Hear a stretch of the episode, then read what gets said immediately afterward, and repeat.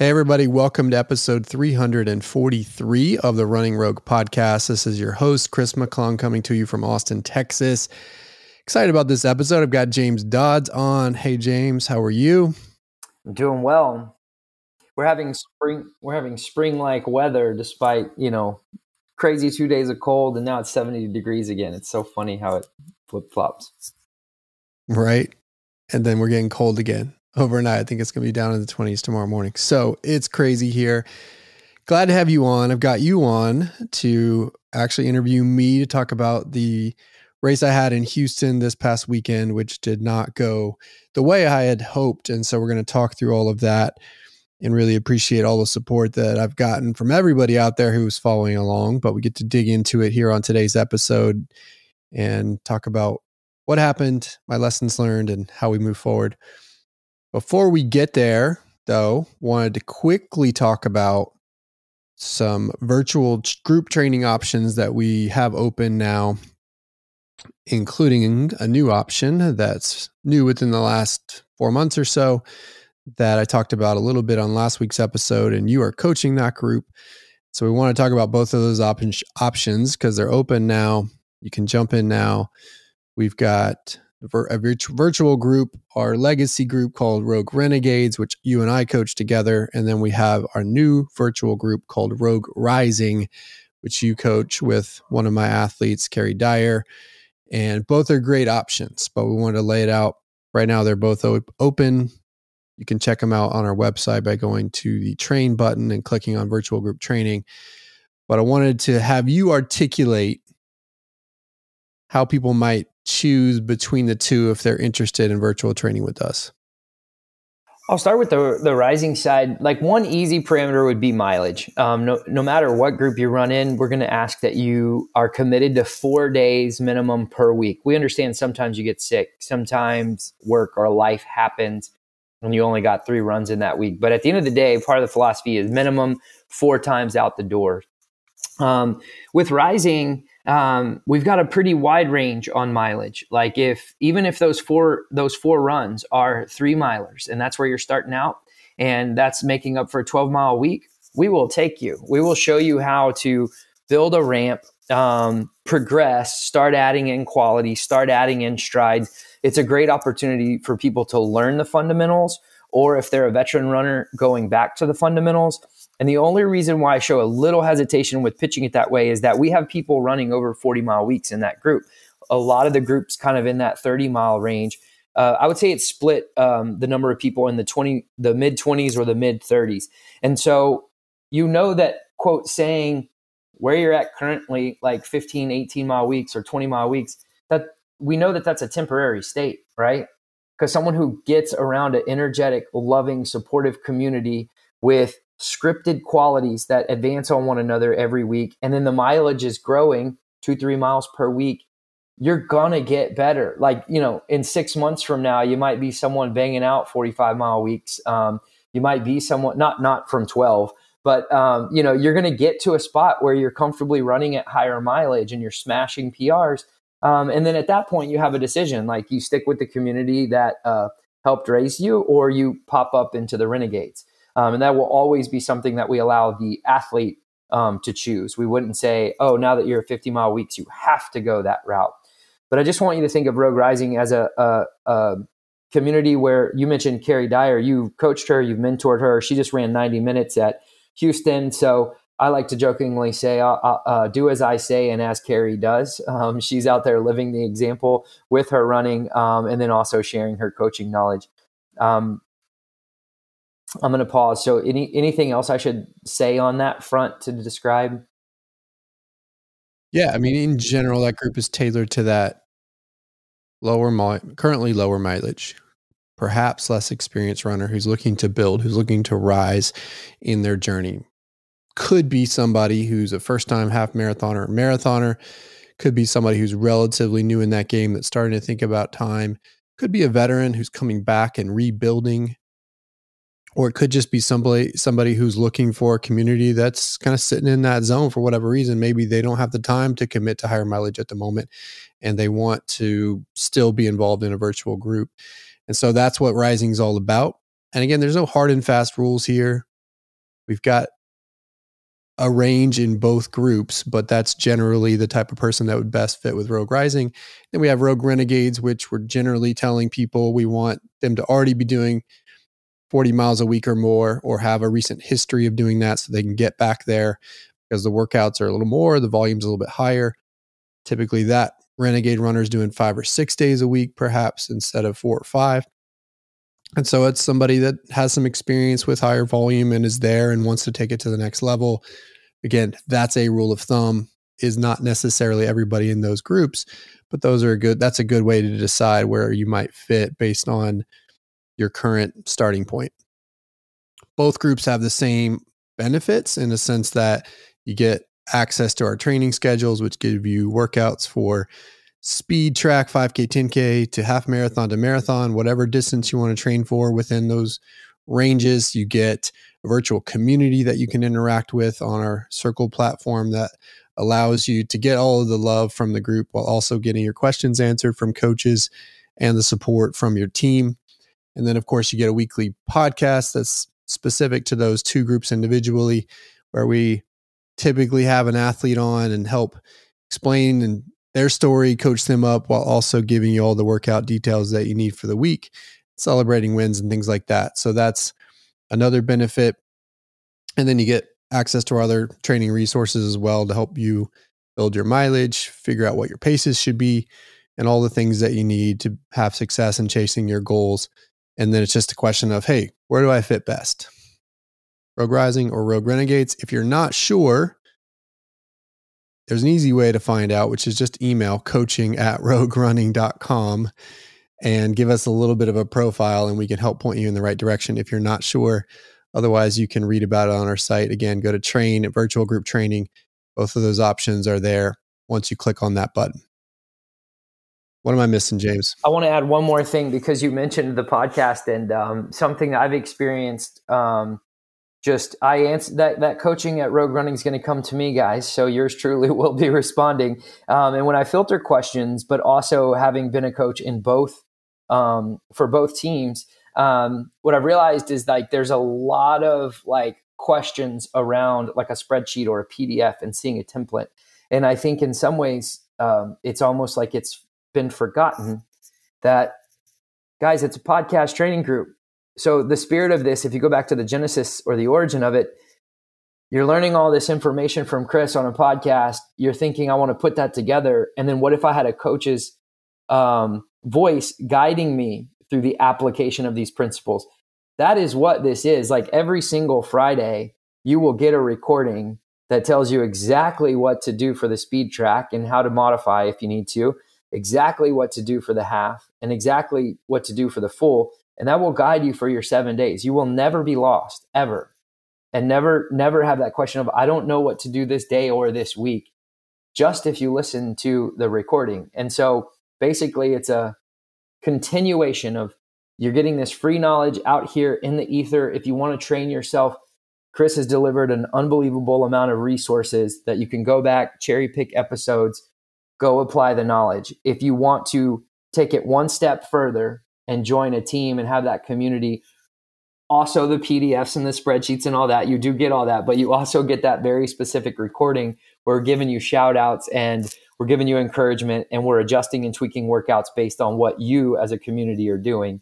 I just wanted to emphasize that podcast piece because I think sometimes it's almost forgotten.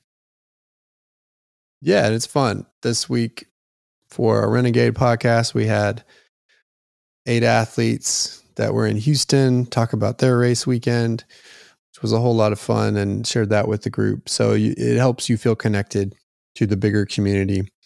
And then, of course, you've got the online forum to exchange notes there as well. So if you want to check it out, email coaching at roguerunning.com or go to our site, roguerunning.com, click on virtual group training and check it out. We'd love to have you.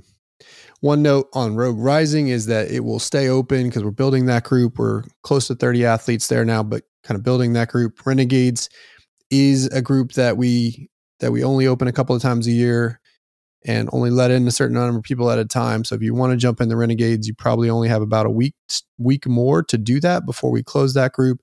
So if you're going to move, move quickly. We're recording recording here on January 29th, and that thing will probably be shut by January 26th. So if you want to act on that one, jump on it now. All right. I think that's it. We should also, before we jump into talking about me, shout out our sponsor for this episode, Run Janji. Janji Running Apparel. I was rocking their trail half tight in my marathon this past weekend, which was perfect for the race, perfect for the temps, perfect for carrying my two UCAN Edge gels on each side in the pockets. So love their gear and you should check it out too. We'll be giving you an offer code for them in the middle of the episode. And I just want you to make sure you act on that quickly because that offer code will be changing soon. And I'll give it, I'll give it to you again, but it's Rogue 15, Rogue, R O G U E 1 5 for 15% off. But that will be expiring at the end of this month, at the end of January, and we'll be getting a new code. I'm not sure what that new offer will be. So if you want to act, I would act quickly because it may change. All right, James, the floor is yours.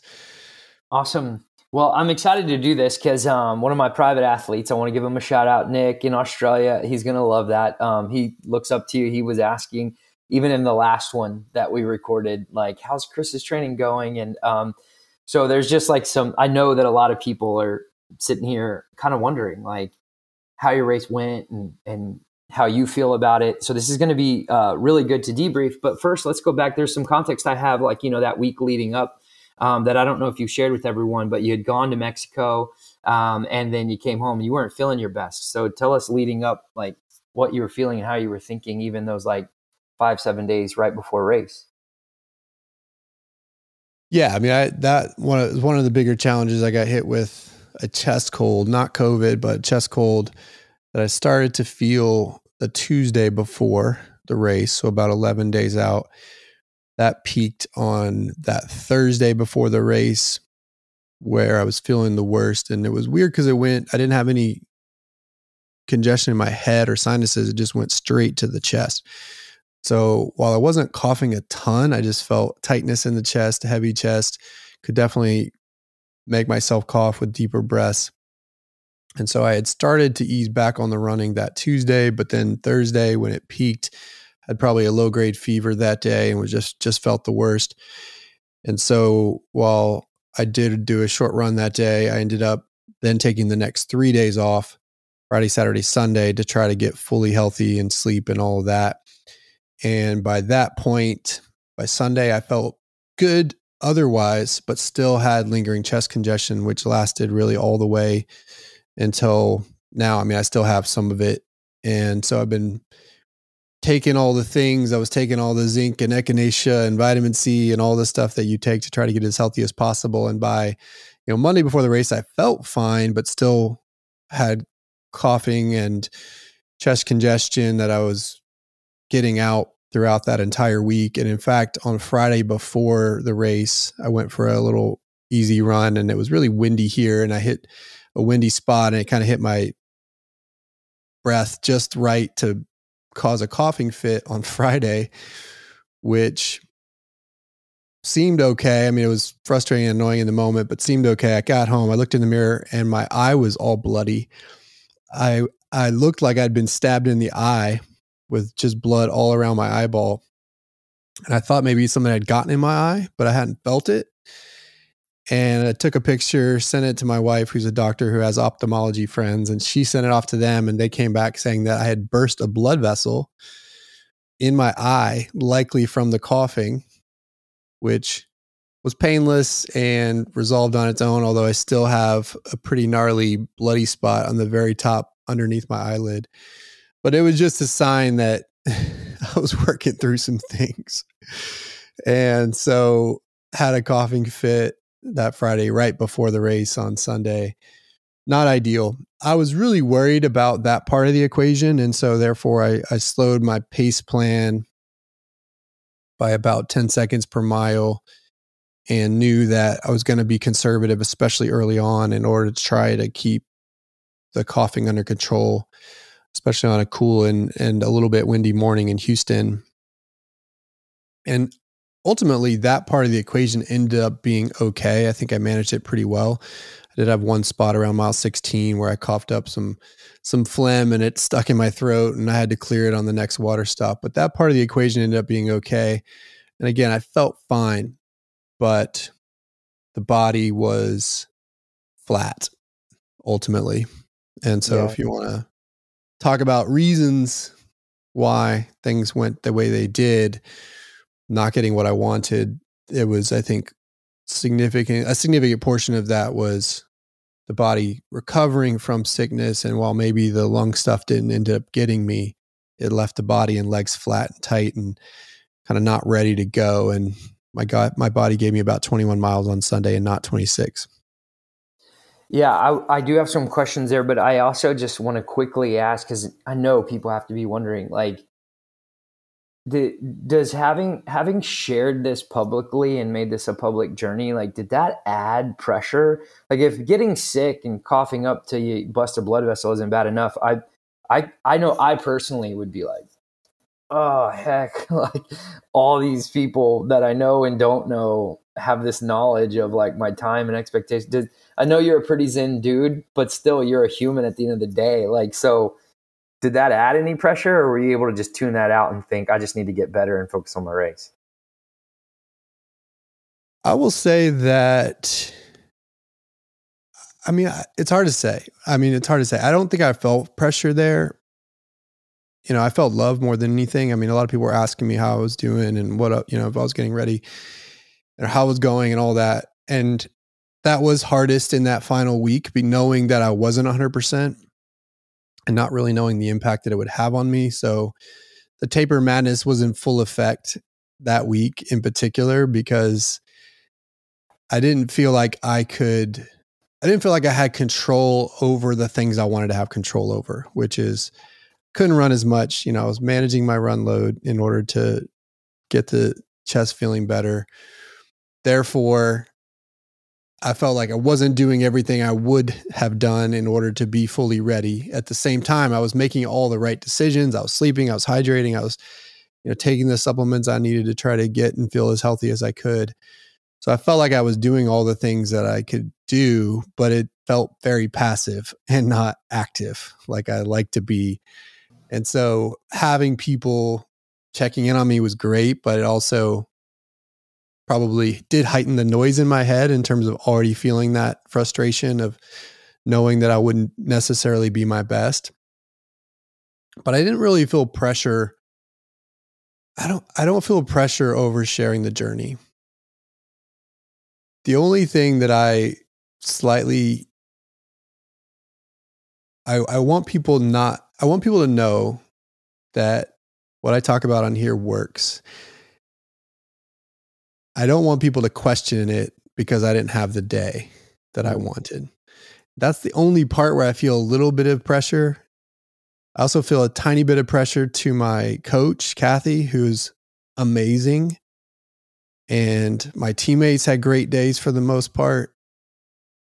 I wanted I wanted people I wanted my results so I could showcase the talent I believe she has as a coach and everything that she does. So I feel pressure there. I feel pressure to the principles, the methodology, so that people believe in what we do. But that's kind of where it stays, I guess. Yeah. It's great that you can um, segment that. Um, it's a beautiful driver, A. And then B, it's also great that you could flip around uh, on the personal piece that it was more love than it was pressure. Um, awesome response because I know someone else is thinking that because I was actually thinking that. Like I knew you were dealing with sickness going into the race, and I was like, dang, that's, that's tough timing. A and then B. Um, um, I wonder if there's added pressure. So that was for me. Now the specific question is: You said you adjusted your strategy.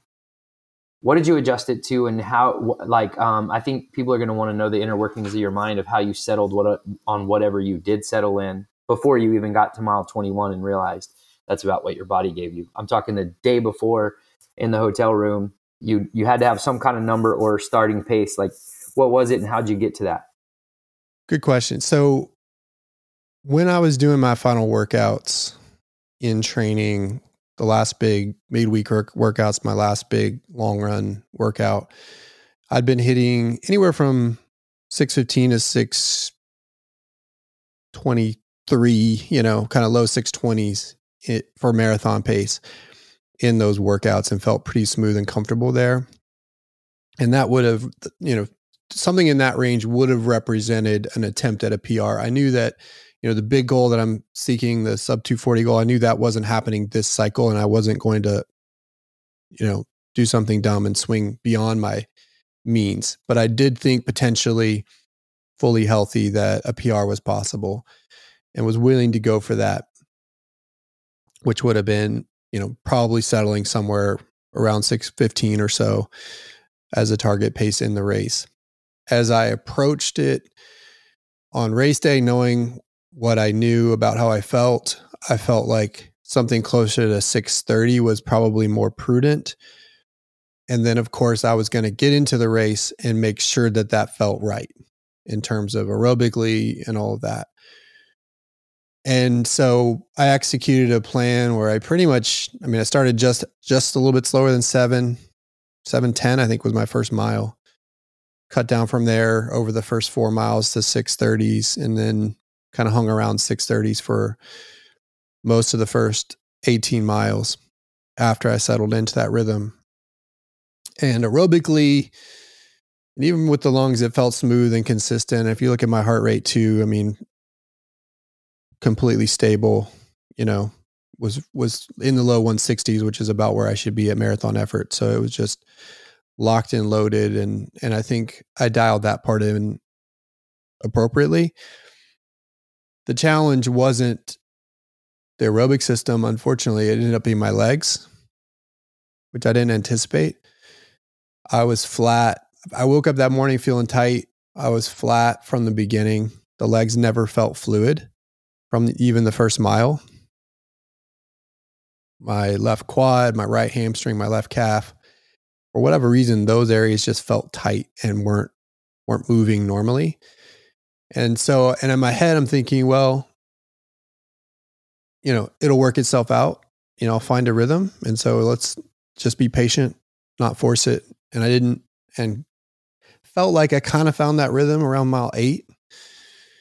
And then a couple miles later, or three miles later or so, by mile 11, I lost it again. And it was still feeling just harder than it should, legs tight, legs not moving fluidly.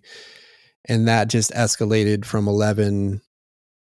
And, you know, I was doing everything I could to try to keep all of that at bay. But by the time I got to 21, my legs started cramping, especially the left calf quivering and sort of borderline cramping, especially when there was a little bit of elevation change on those even slight downhills on Allen Parkway. I was really close to just having my legs seize up. And so I settled into what I was calling in my head, please don't cramp pace and mm. trying to run, you know, as fast as I could, but slow enough to keep the legs from, from completely seizing up. And essentially that's what I was able to hold for those final five miles was just, just enough.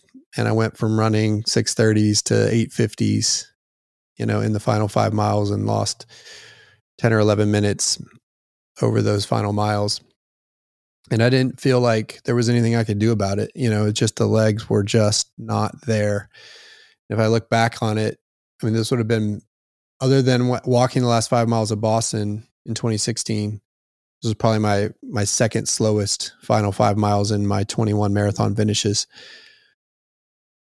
But it was what I had. It, it, my body had given me 21 miles and barely that, to be honest, you know, considering that their legs were kind of on edge the whole time. They hadn't given me 26. And that's frustrating and really heartbreaking, especially because I wanted to see what the strength training would do for me in those final five miles, like what staying power and resilience my legs would have. But I didn't get to showcase it.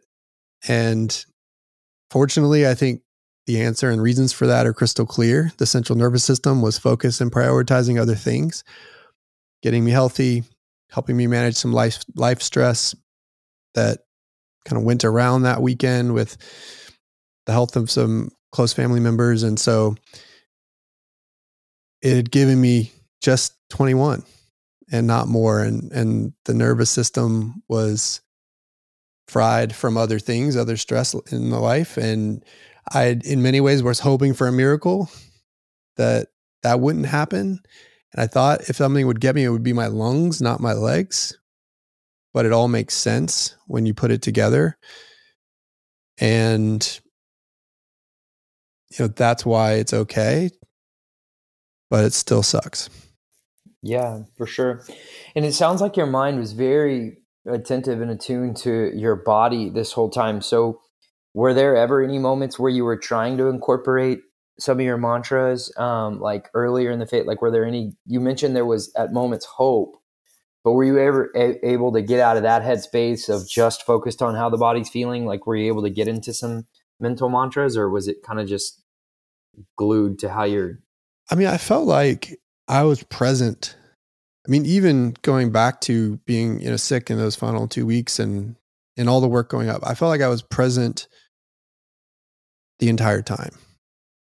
And while the mind was occasionally had noise and the devil in the shoulder was like, oh, you know, this sucks. Every day, every time that comes up, came up, I'd be like, okay, what what do I do right now? What do I do right now? What can I do today? What's the next best choice? And I made those choices at every turn. And then on race day, it was the same. It's like, okay, I don't care how my legs are feeling. I'm just going to make, make the next best choice. I'm going to run mile one conservatively, 710, you know, letting people fly by me. I'm going to roll into a rhythm and I'm going to find it. And, and so never did I overextend myself. You know, it was always the next, you know, what does the next mile have for me? And in my mantras, you know, one was reminding myself to enjoy the day. And, you know, it was a beautiful morning. Weather was perfect. Temps were great. The vibes, the crowd, the people around were amazing. And so, you know, I was focusing on that as much as I could. But, you know, the legs just never were were really responding.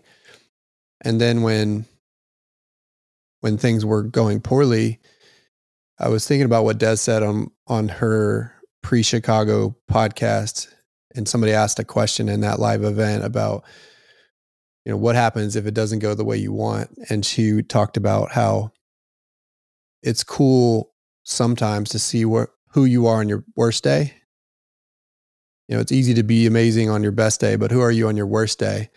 And so I was meditating a lot on that in the race itself, especially when things started to get tough. Was okay, who am I who am I on a bad day?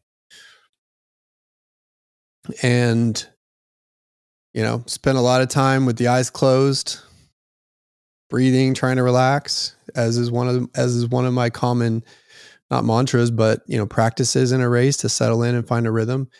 So I felt like I was doing everything I could from that perspective. And and so when when I look back,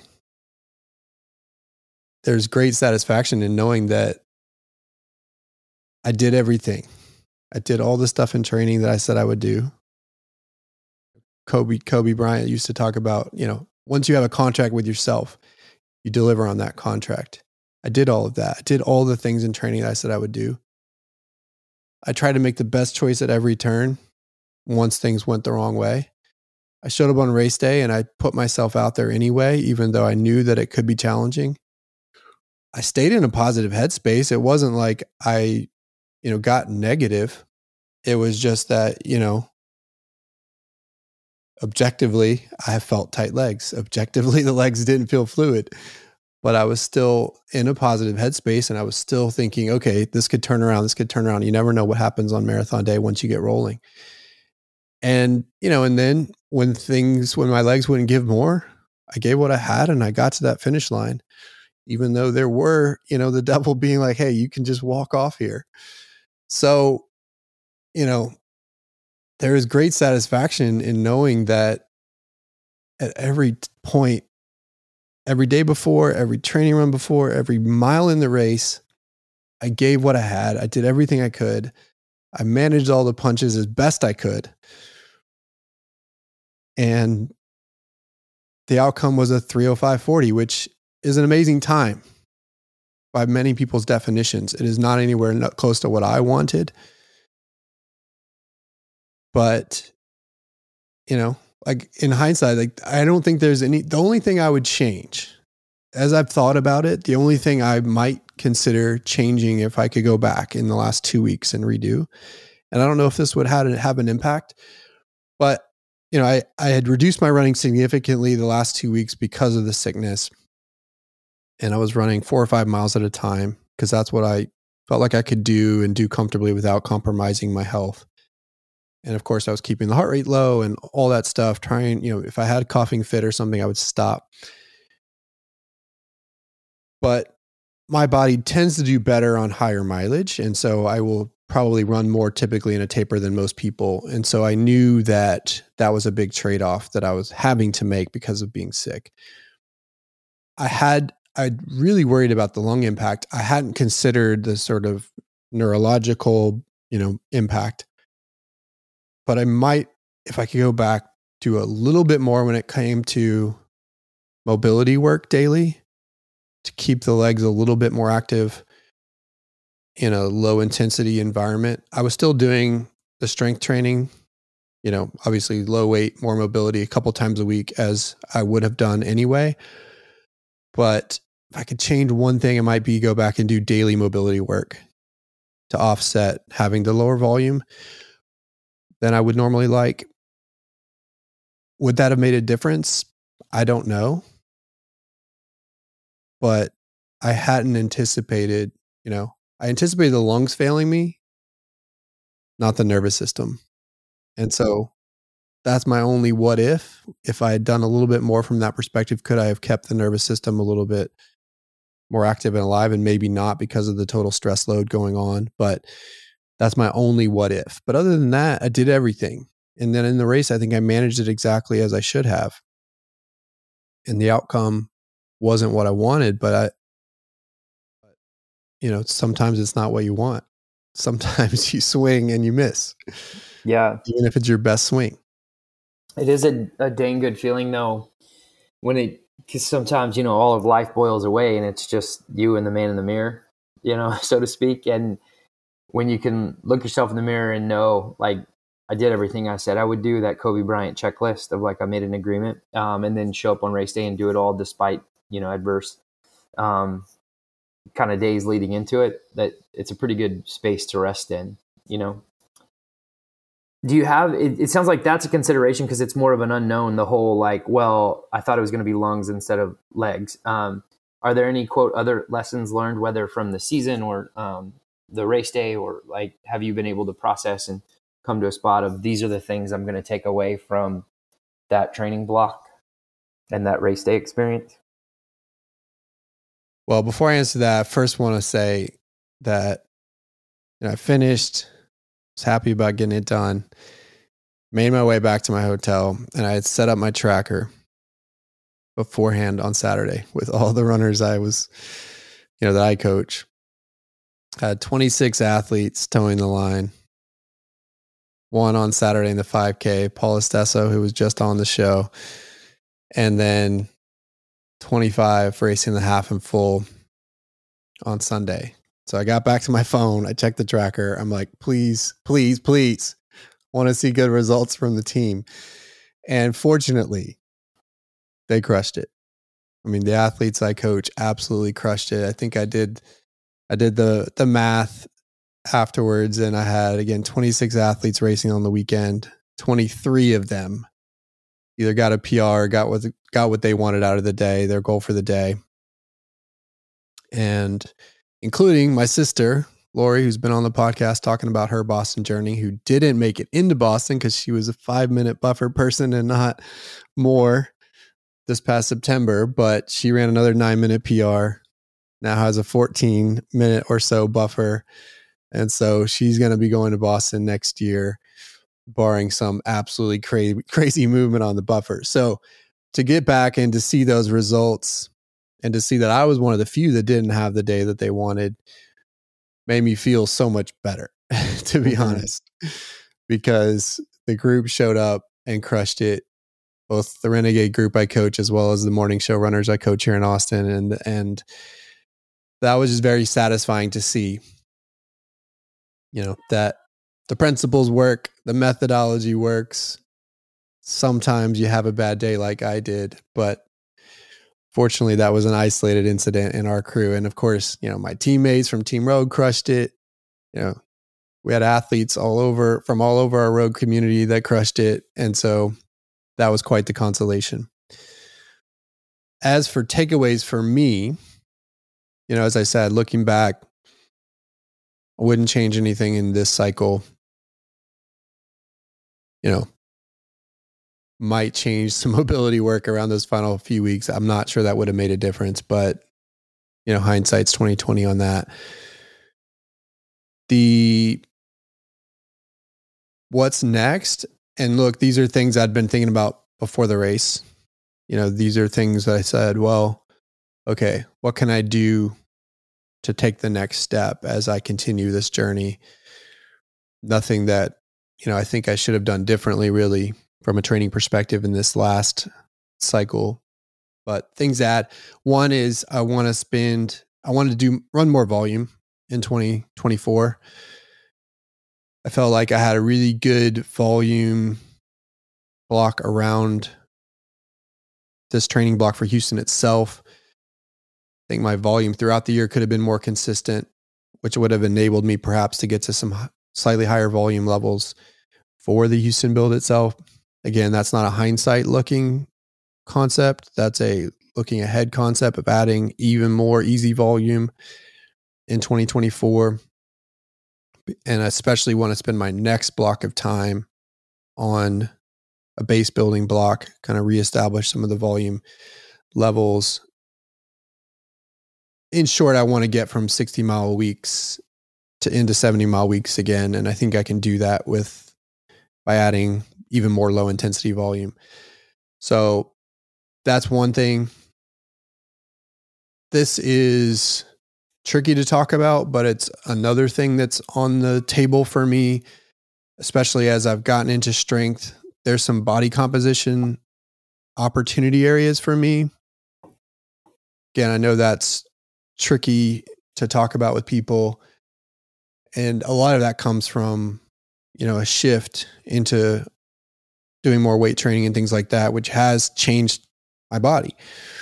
And as a part of that, I think there's some opportunity areas in terms of optimizing body composition that that I'll be working through in 2024, particularly, you know, in this base phase because I want to make a lot of those changes and gains before I get into another cycle that's more specific. And nothing major there at all by any stretch, but just subtle things that I think I can work on. And and those are the primary things to be honest. I mean, beyond that, it's more the same. Continuing to do the strength. Talked about a few things with my strength coach Jonas that we want to incorporate and not necessarily add or change too much, but re, you know, just have some time where we emphasize it again, particularly going back to some strength building elements before I do get back into specificity with the running. So making, you know, some small changes there, but just continuing to build and escalate what I'd already established over the last 18 months of strength gains. And then it's more of the same, you know, as I mentioned, I think Kathy's amazing. My team Rogue coach.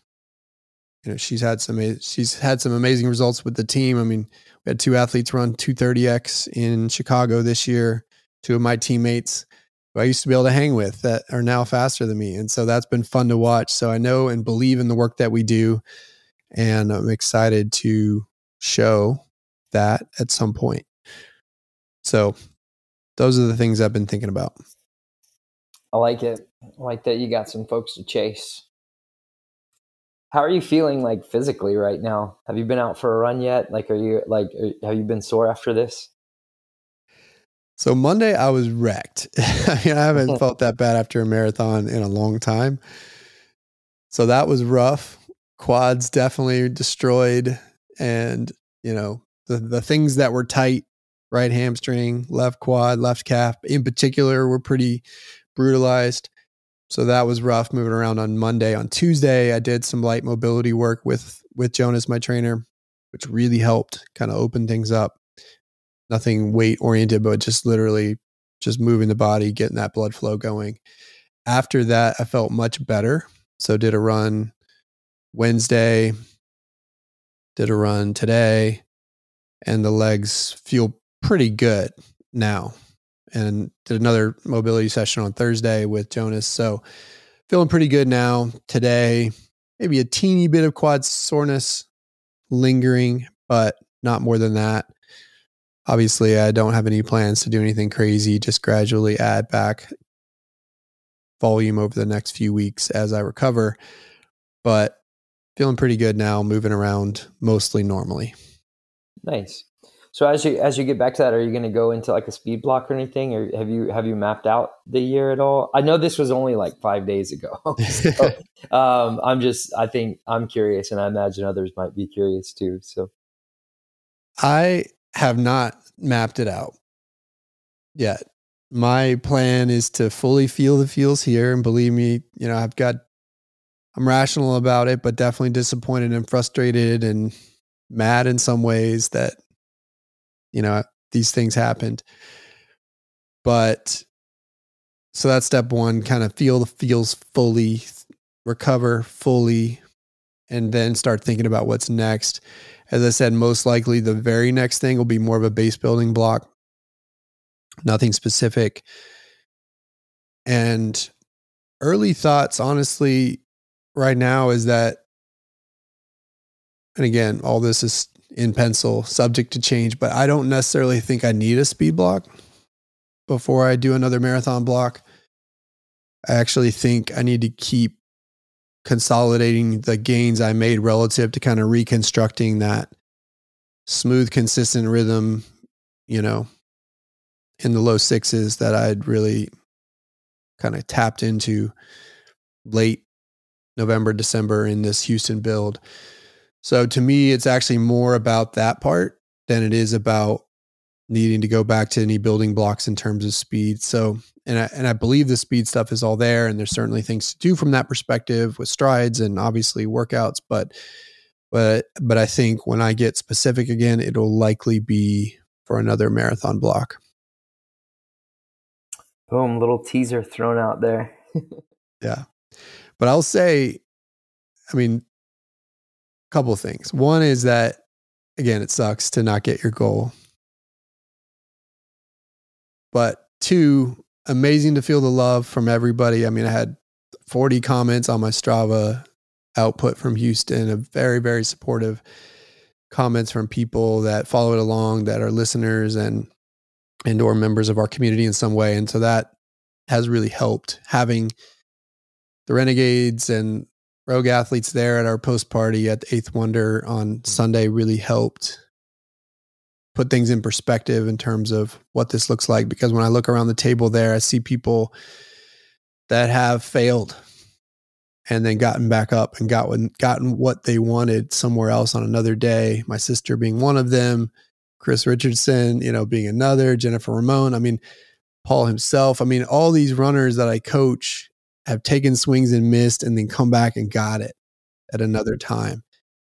And so in many ways I'm we're the now the recipient of all that inspiration that I get to see and train and coach.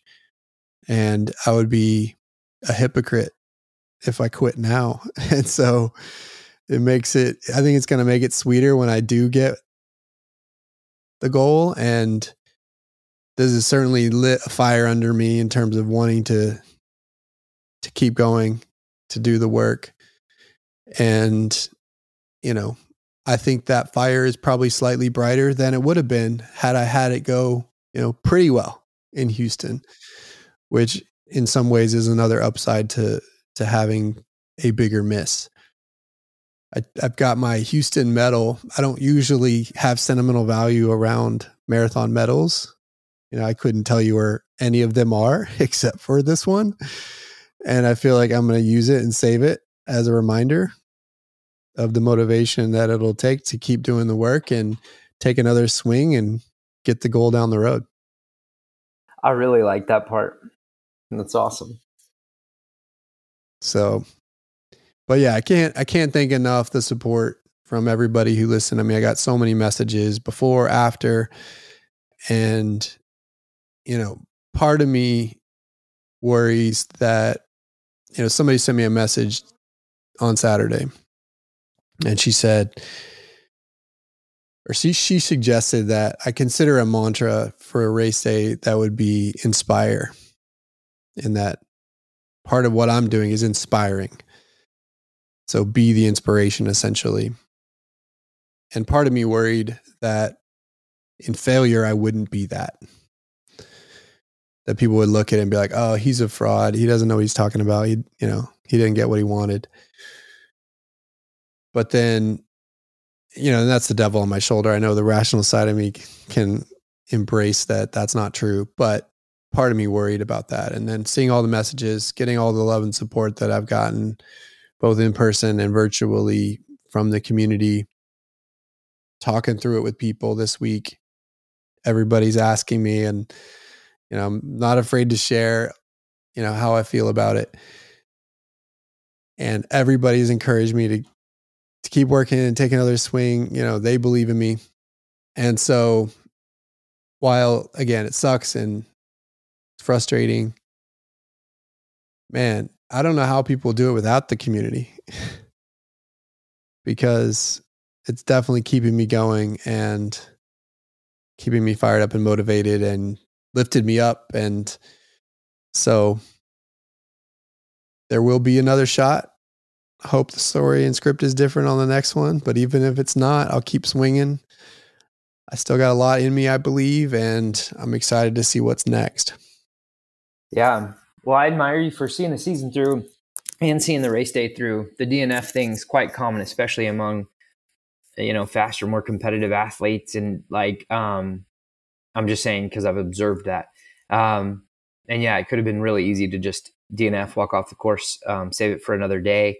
Um, but I was chatting with Paul actually um, in Houston as we were walking around, and it's like that's there's no universal right or wrong on this. Sometimes it was the right cho- wise choice for someone to DNF, but it becomes a really slippery slope because if you get used to that whole like if it's not perfect then I'll quit. If it's not perfect then I'll quit. Well then you wake up one day and realize life's never perfect. So there's always a chance to quit. And it's in that I'm adding all that language to emphasize what I mean when I say I think it's brave to see it through. Um, despite knowing it's like I think you mentioned almost two minutes slower than original race pace, but to see those final five five miles through get it done, come across the line. It it, it takes some grit and some courage um, to see it all the way through. So that's from me personally. Kudos on that. Yeah, I told myself beforehand that whole week, all I have to give is all I have. All I have to give is all I have. So give all you have was a sort of de facto mantra. And I did that. I mean, that's, that is what I had. I wished I had more, but that is what I had. And that's all you can ask of yourself in any situation is give all you have. All you have to give is all you have. And that's what I had. So, you know, I can look in the mirror with pride and it still hurts and frustrating and sad in some ways. And I wish I had more evidence that all the work I did was working. But I gave all I had.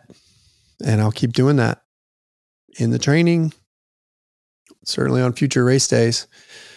And the outcomes will take care of themselves. So there you go. Any final questions, James? Not final questions. I'm just curious if um, I'm. I don't think there's a better way to end than that because it's the truth. It's the truth about life, right? Like if someone throws shade when you're giving your best, it's sort of like I don't know. That's actually not even um. It's the kind that stings the least. You know, when you're not doing what you're supposed to, and someone throws shade, it stings a lot more because you're like, oh damn, I, I do see what I could have done better, right? But when you've given it your all, it's sort of I don't know. You all we're still humans, so um, it's not as though we don't feel it, but it's like I don't know, like yeah, results or someone else judging it or critiquing it or whatever, I don't know. Like it's just when you've given it your best, what else can you really say?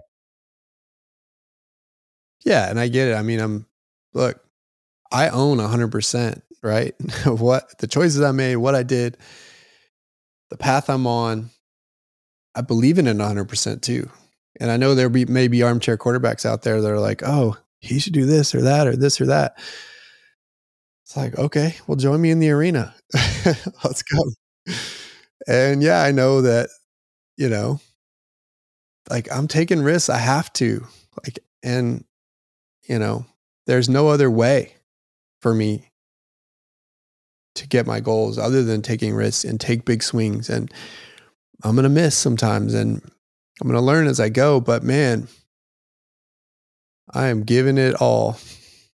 And I get that it's public again, but that but that part to me actually makes it even more worthwhile a journey is that hopefully somebody else can see it and be inspired and learn from it and recognize that hey we don't it doesn't always go the way we want but what do you do? You get back to work and you keep building and you'll get another chance. And so that's what we do. So thanks for helping me debrief it all and thanks to everybody truly everybody for listening and tracking. I felt the love out there and appreciated the messages so much. I mean it just again, it's cool to be a part of this community. It's cool for people to root for you.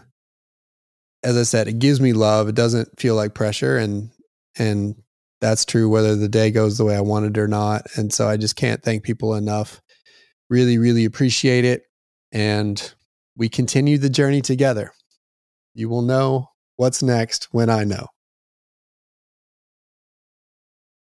All right. So we can wrap it here then. As a quick reminder, check out Run Janji. Use the code Rogue15, R O G U E 1 5 for 15% all their gear. Loved the trail half type for my race, but they've got a lot of other amazing stuff as well. And portion of every purchase goes back to support water projects all around the world. So it's a great company with great gear. Go check it out. With that, we will wrap this episode. Thanks to James for helping me debrief. Thanks to all of you for listening and cheering along. We'll talk to you next week.